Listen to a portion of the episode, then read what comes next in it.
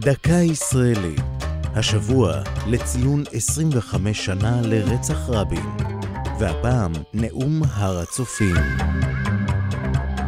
שבועיים מתום מלחמת ששת הימים, בערב קיץ חמים ושטוף גאוות ניצחון, התכנסו ראשי המדינה ונכבדיה באמפיתיאטרון של האוניברסיטה העברית בשיפולי הר הצופים. המאורע, טקס הענקת תוארי דוקטור של האוניברסיטה. אל בימת הכבוד עלה רב-אלוף יצחק רבין, הרמטכ"ל שהוביל לא מכבר את המדינה לניצחון.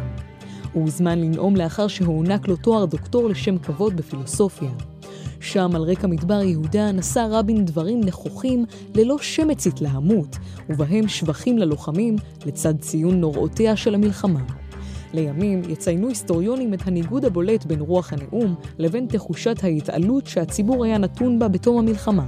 בדבריו טבע הרמטכ"ל דאז את הביטוי "הצבא המוסרי בעולם". צבא זה, שעמדה לי הזכות לעמוד בראשו בעת המלחמה הזו, מהעם בא ואל העם חוזר. עם המתעלה בשעת דחק ואשר יכול לכל אויב, בזכות רמתו המוסרית, הרוחנית והנפשית בעת מבחן. את הנאום כתב קצין החינוך הראשי דאז, אלוף משנה מרדכי בר-און. הנאום נחשב נקודת הזינוק הפוליטית של מי שהפך כעבור שנים ספורות לראש ממשלת ישראל. זו הייתה דקה ישראלית על רצח רבין ונאום הר הצופים. כתבה יובל אונגר, ייעוץ הפרופסור מוטי גולני, הגישה עמלי חביב פרגון.